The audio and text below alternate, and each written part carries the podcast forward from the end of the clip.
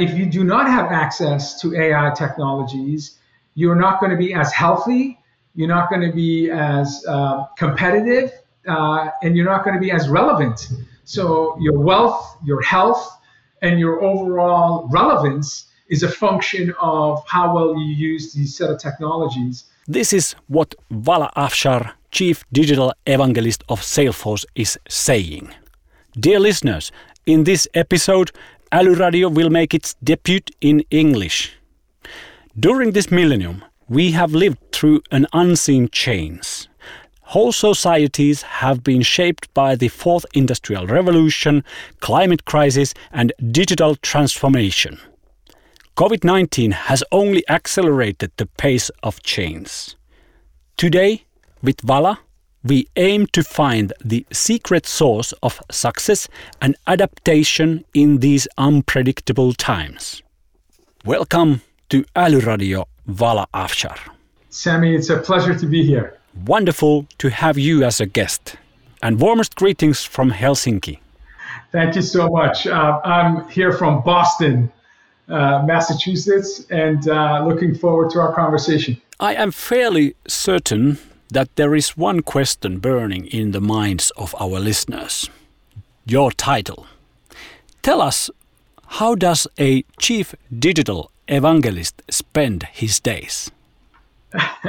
a, I get that question often. Uh, let me give you a little bit of history behind uh, the, the evangelist title. Uh, you know, I, my company and I became a Salesforce customer in 2003.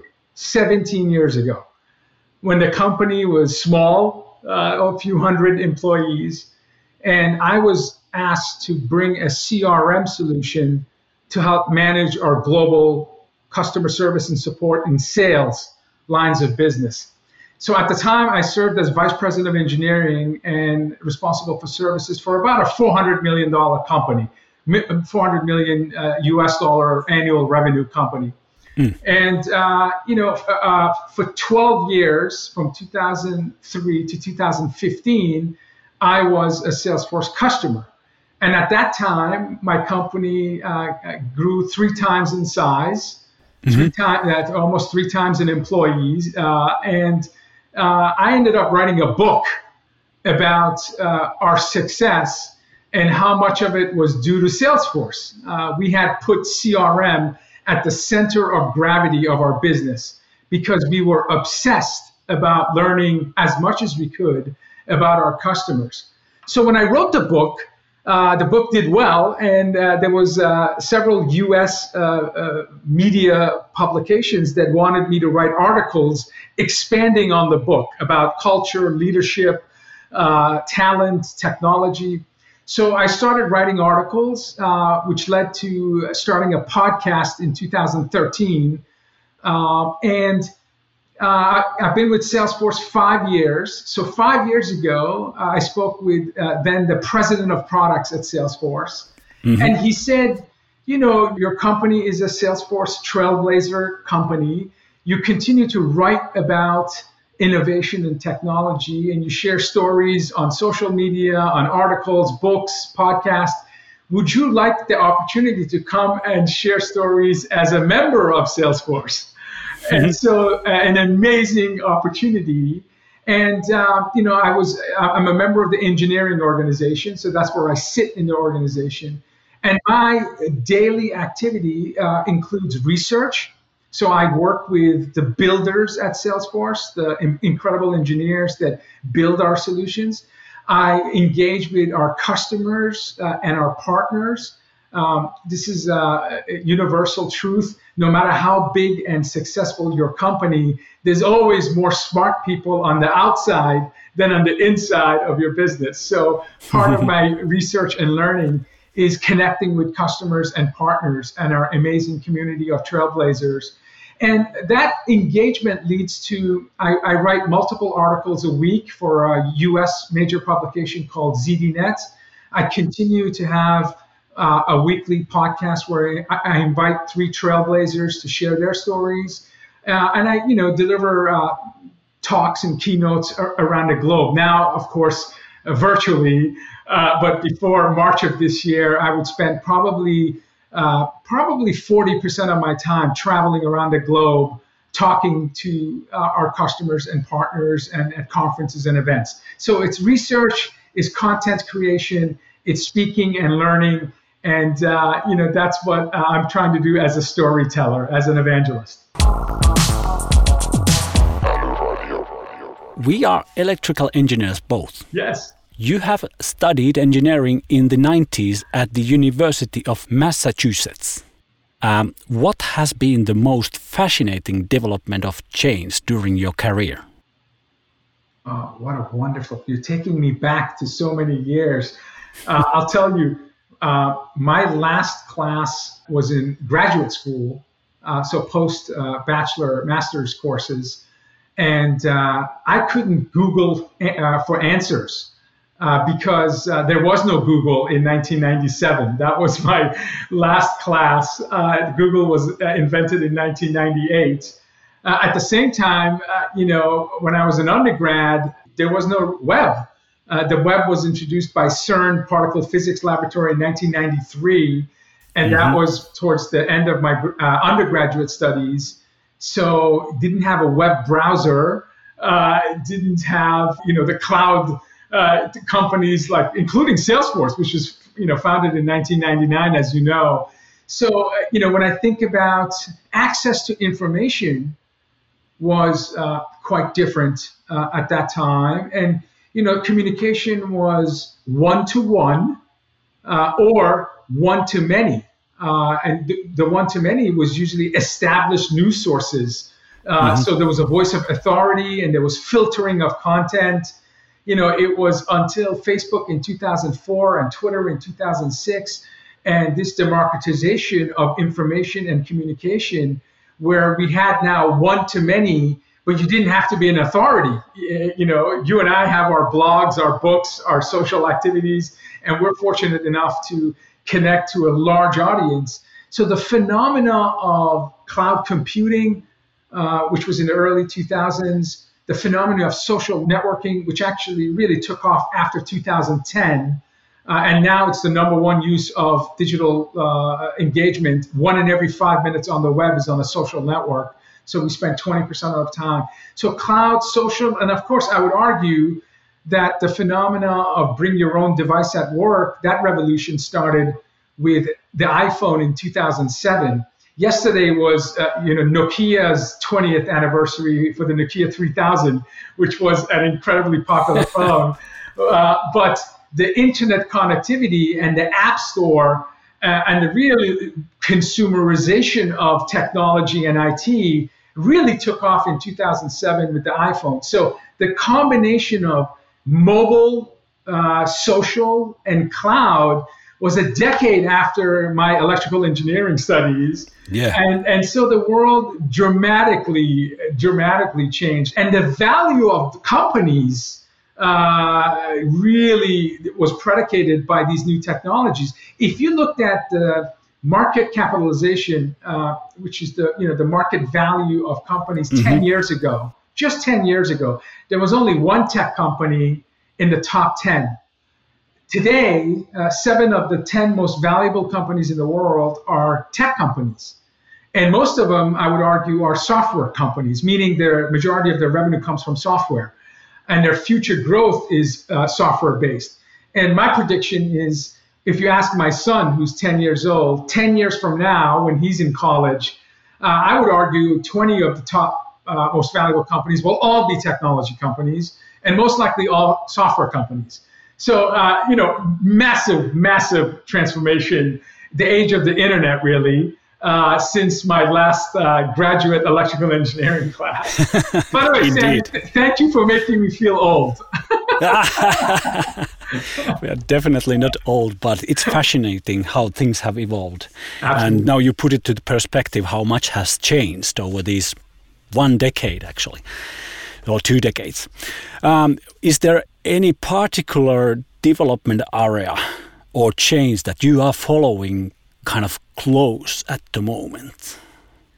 Uh, uh, there's uh, like AI, ma- yeah, machine learning, something like that. You read my mind. Uh, yeah. Uh, you know, uh, uh, certainly artificial intelligence. So I just mentioned the web. You know, the internet. Uh, the first four nodes was in 1969, Stanford, UCLA. Uh, you know, and, and and so you're looking at you know in 50 50 years, the age of the internet, and it was Tim Berners-Lee that provided uh, uh, the web in 1993 with free licensing for everyone. Amazon was born the, a year later in 94. Google 98, Alibaba 99, Salesforce 99. So some of the biggest companies in the world right now, in terms of value, were, were born right after the internet. And of course, we talked about smartphone revolution and and mm-hmm. social revolution.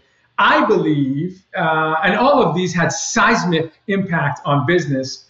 I believe we're at the beginning of truly understanding that perhaps uh, uh, uh impact to business and society, even more so than the internet and the web and social mobile cloud, is uh, artificial intelligence. Uh, my belief is that it's electricity for business, meaning uh, if you ignore and avoid building products and services and customer experiences based on AI and AI is a you know an umbrella category of multiple disciplines.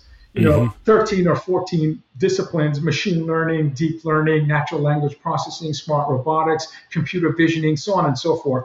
So there's a number of disciplines under this umbrella we call AI, and machine learning has had the most um, uh, significant progress and impact in the last five years. In fact, at Salesforce I don't believe we will release any new features across any of our clouds that's not powered by Einstein AI, which is a combination of some of these sciences that I mentioned.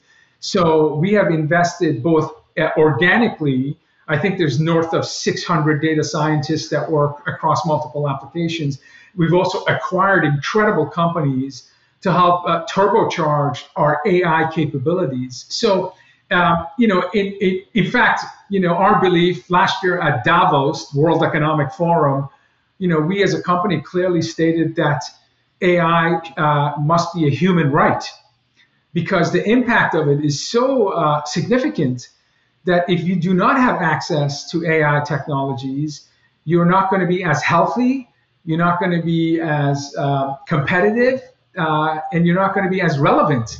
So yep. your wealth, your health, and your overall relevance is a function of how well you use these set of technologies.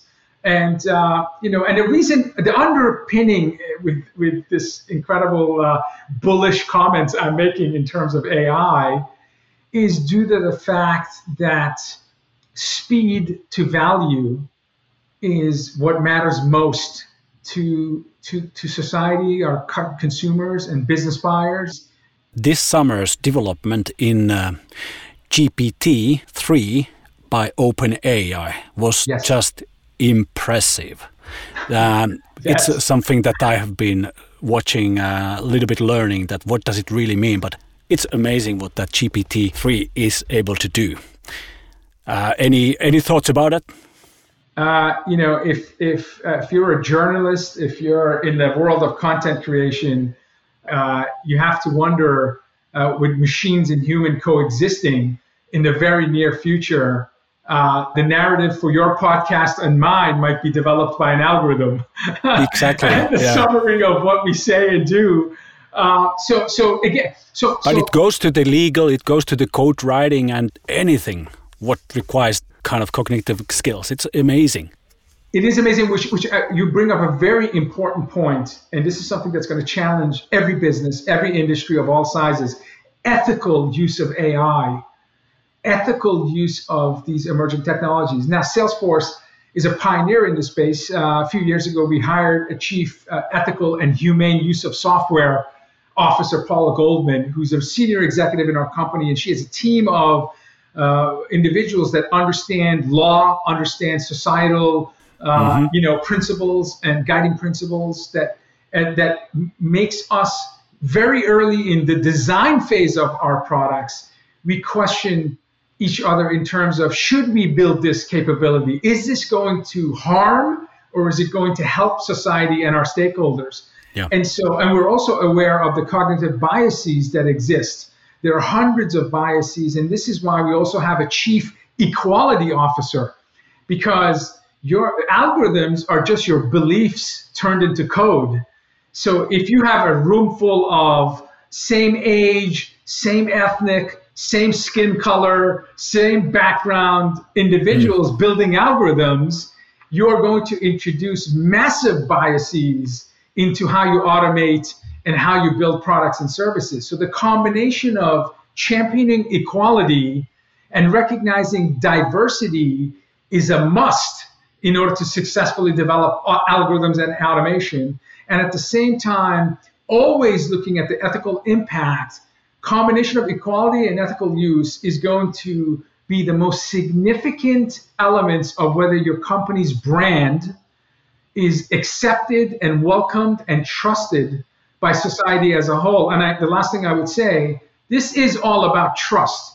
So when you see these algorithms, especially when you look at some of these neural networks that are, you know, 30, 40 layered, deep layered neural networks, where sometimes it's difficult to understand the predictions and recommendations because the decisions that are being made are decisions based on 3,000, 4,000 parameters concurrently, something that a human being cannot do. Exactly. So, for us to try to reverse engineer and try to understand how uh, you know an algorithm can make a recommendation, and you're going to see this in autonomous vehicles, you're going to see this across many mm-hmm. applications. It's going to be a challenge for us to try to understand the advanced capabilities of these algorithms. And so uh, trust has to be your number one core value. And that is the number one core value at Salesforce because we recognize that you can build a better product and lose to a competitor who's trusted more, who has an inferior product. Yeah. So this isn't this isn't about building the best product and service and experience. If you don't have trust of your stakeholders, you can lose, you will lose to competitors that have inferior products, inferior services, but they've gained the trust of their stakeholders. So it's it, what you mentioned very briefly, ethical use, equality, and trust. Those things go hand in hand. And it's not just AI, it's Internet of Things, it's quantum computing, is additive manufacturing with 3D, it's immersive technologies with augmented and virtual reality. It's a lot of these combination of emerging technologies that's going to create this magical experience we're going to see delivered to our consumers and business buyers. It's, it's just an amazing time, Sammy, to, to, to, to be a technologist.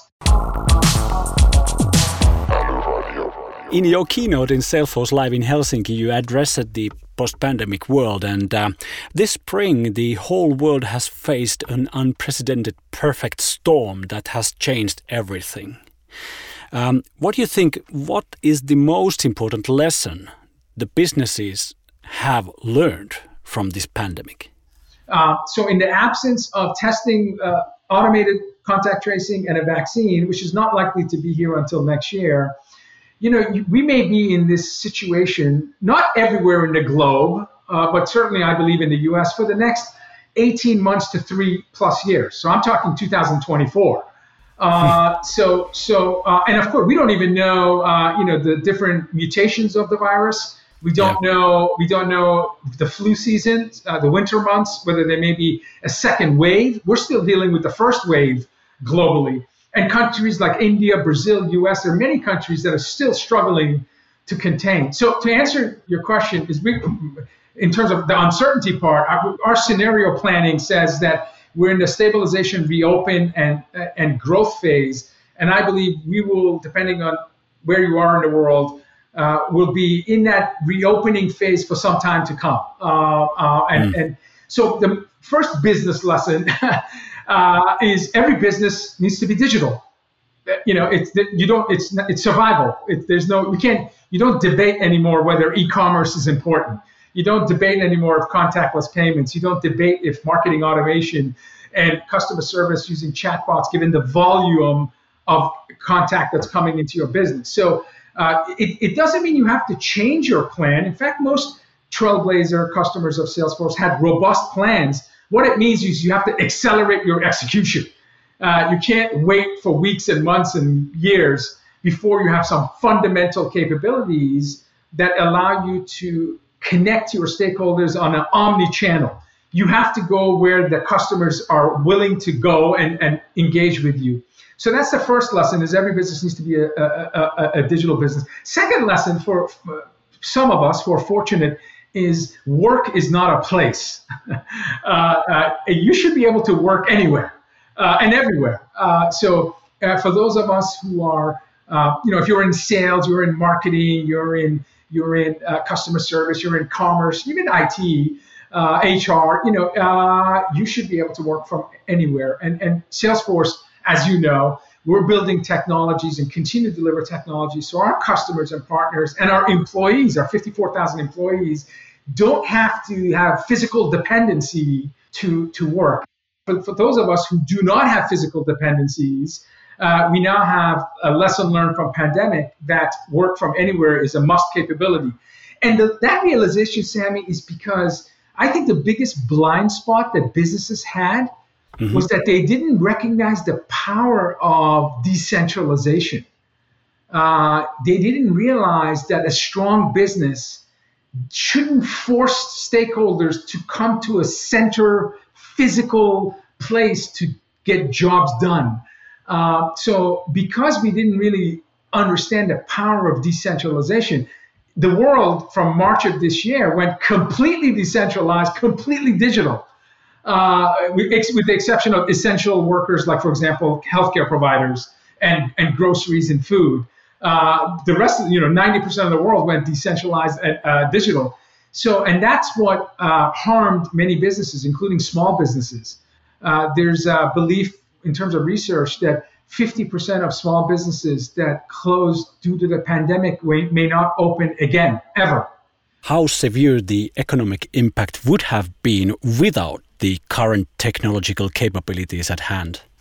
Oh wow that's a that's a you know you started the question about you know us studying electrical engineering yeah. you know in the 80s and 90s uh, you know can you imagine a world without information flow like today's internet uh, where you know it, the information moves almost at the speed of light? Now some, you know obviously you have to have a proper vetting of the sources. Unfortunately there's lots of misinformation as well.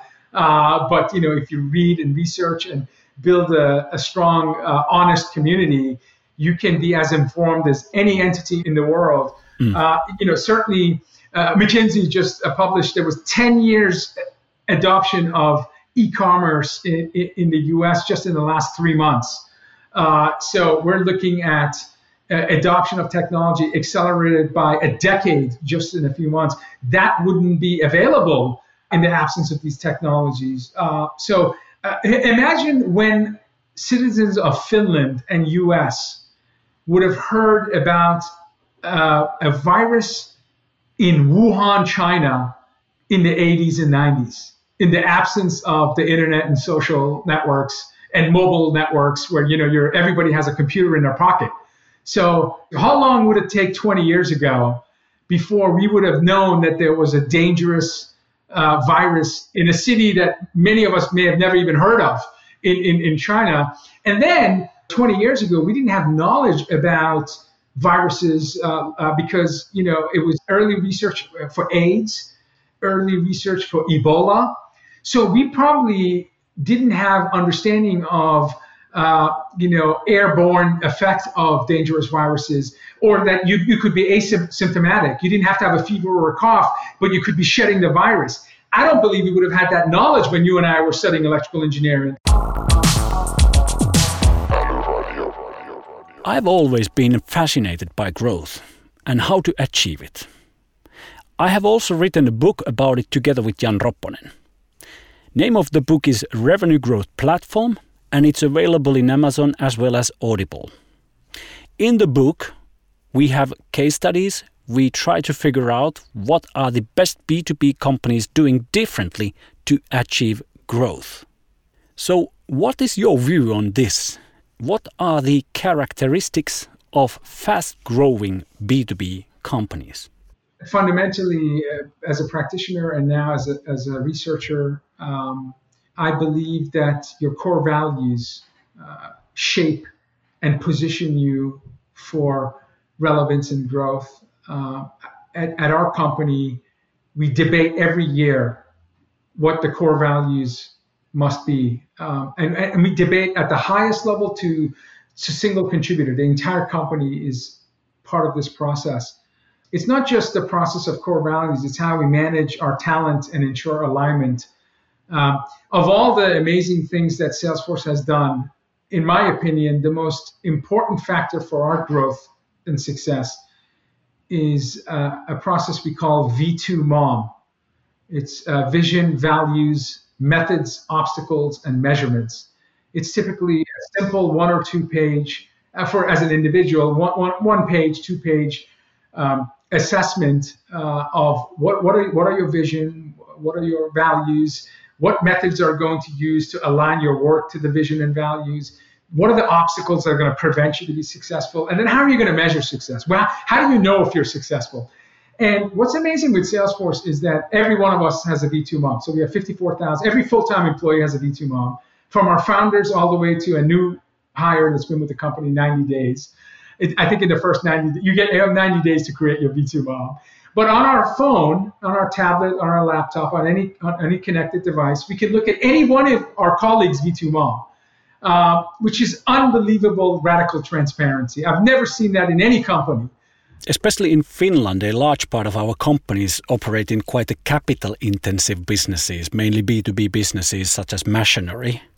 And uh, you mentioned this B2B and B2C line blurring and, uh, and then new business models.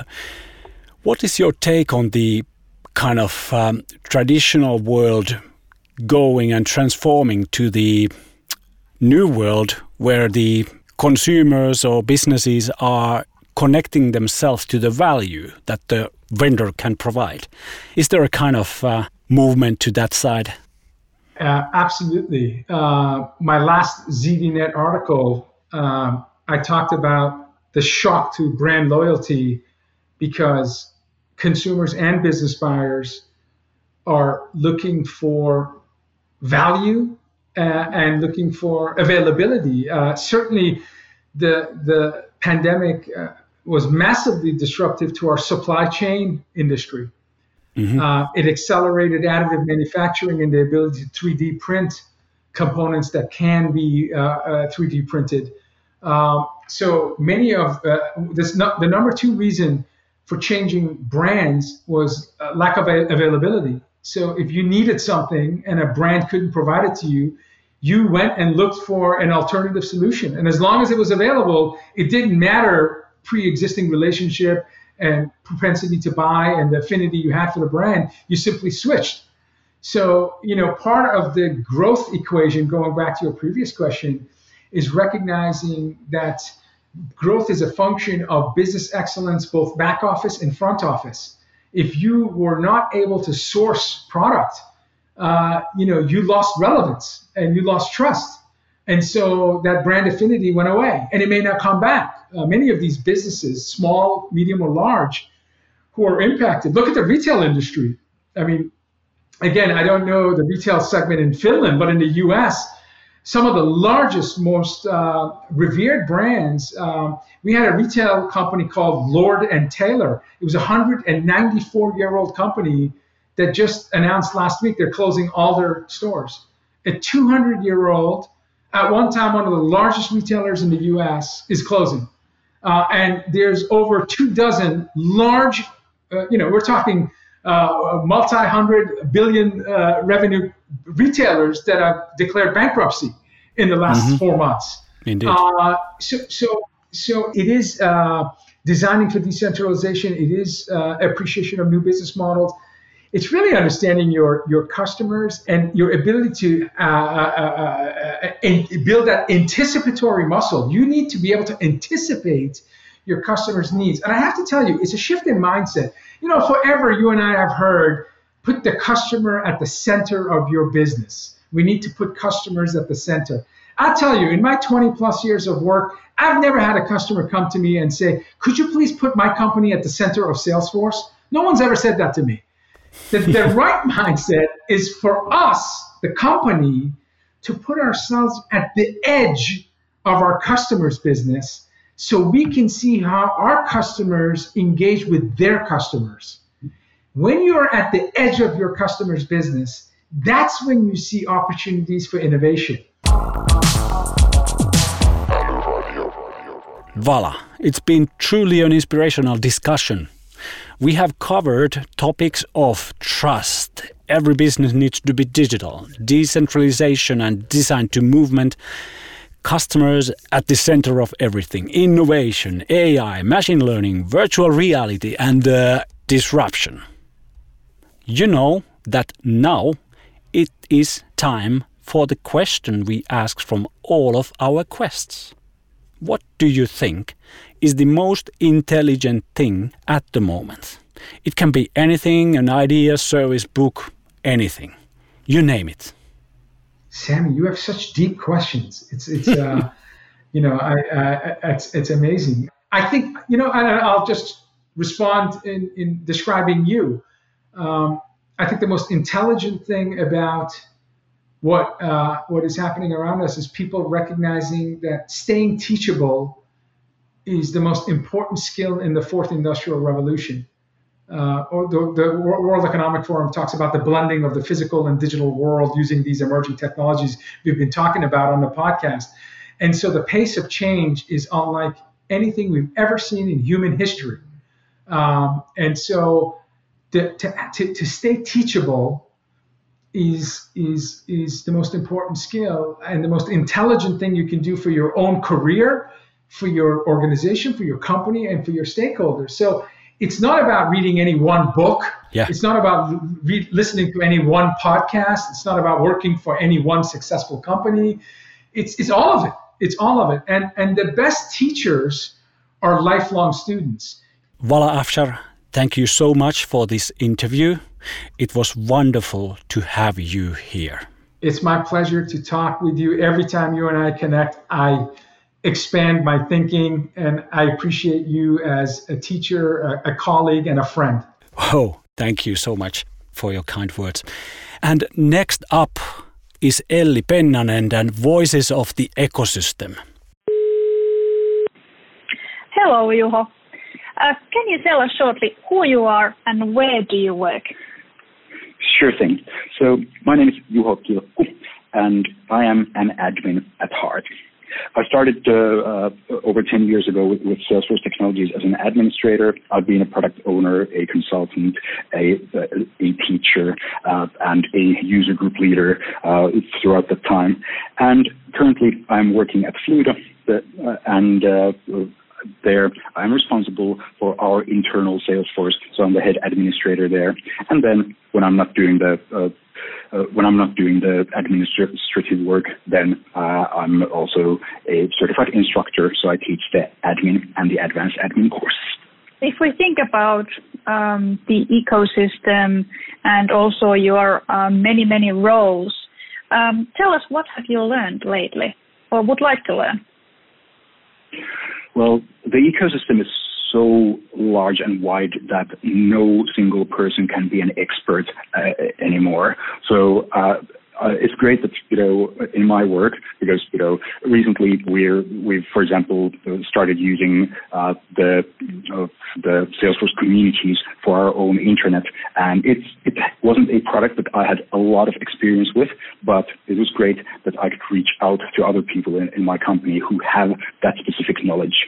So for me, even though I have been working for uh, with Salesforce Technologies for 10 years, I only, you know, I, have mostly worked with Sales Cloud and Service Cloud, and I have a very deep understanding of those. But whenever we go to Marketing Cloud and some AMP script things, then I'm just like looking at it like, okay, what?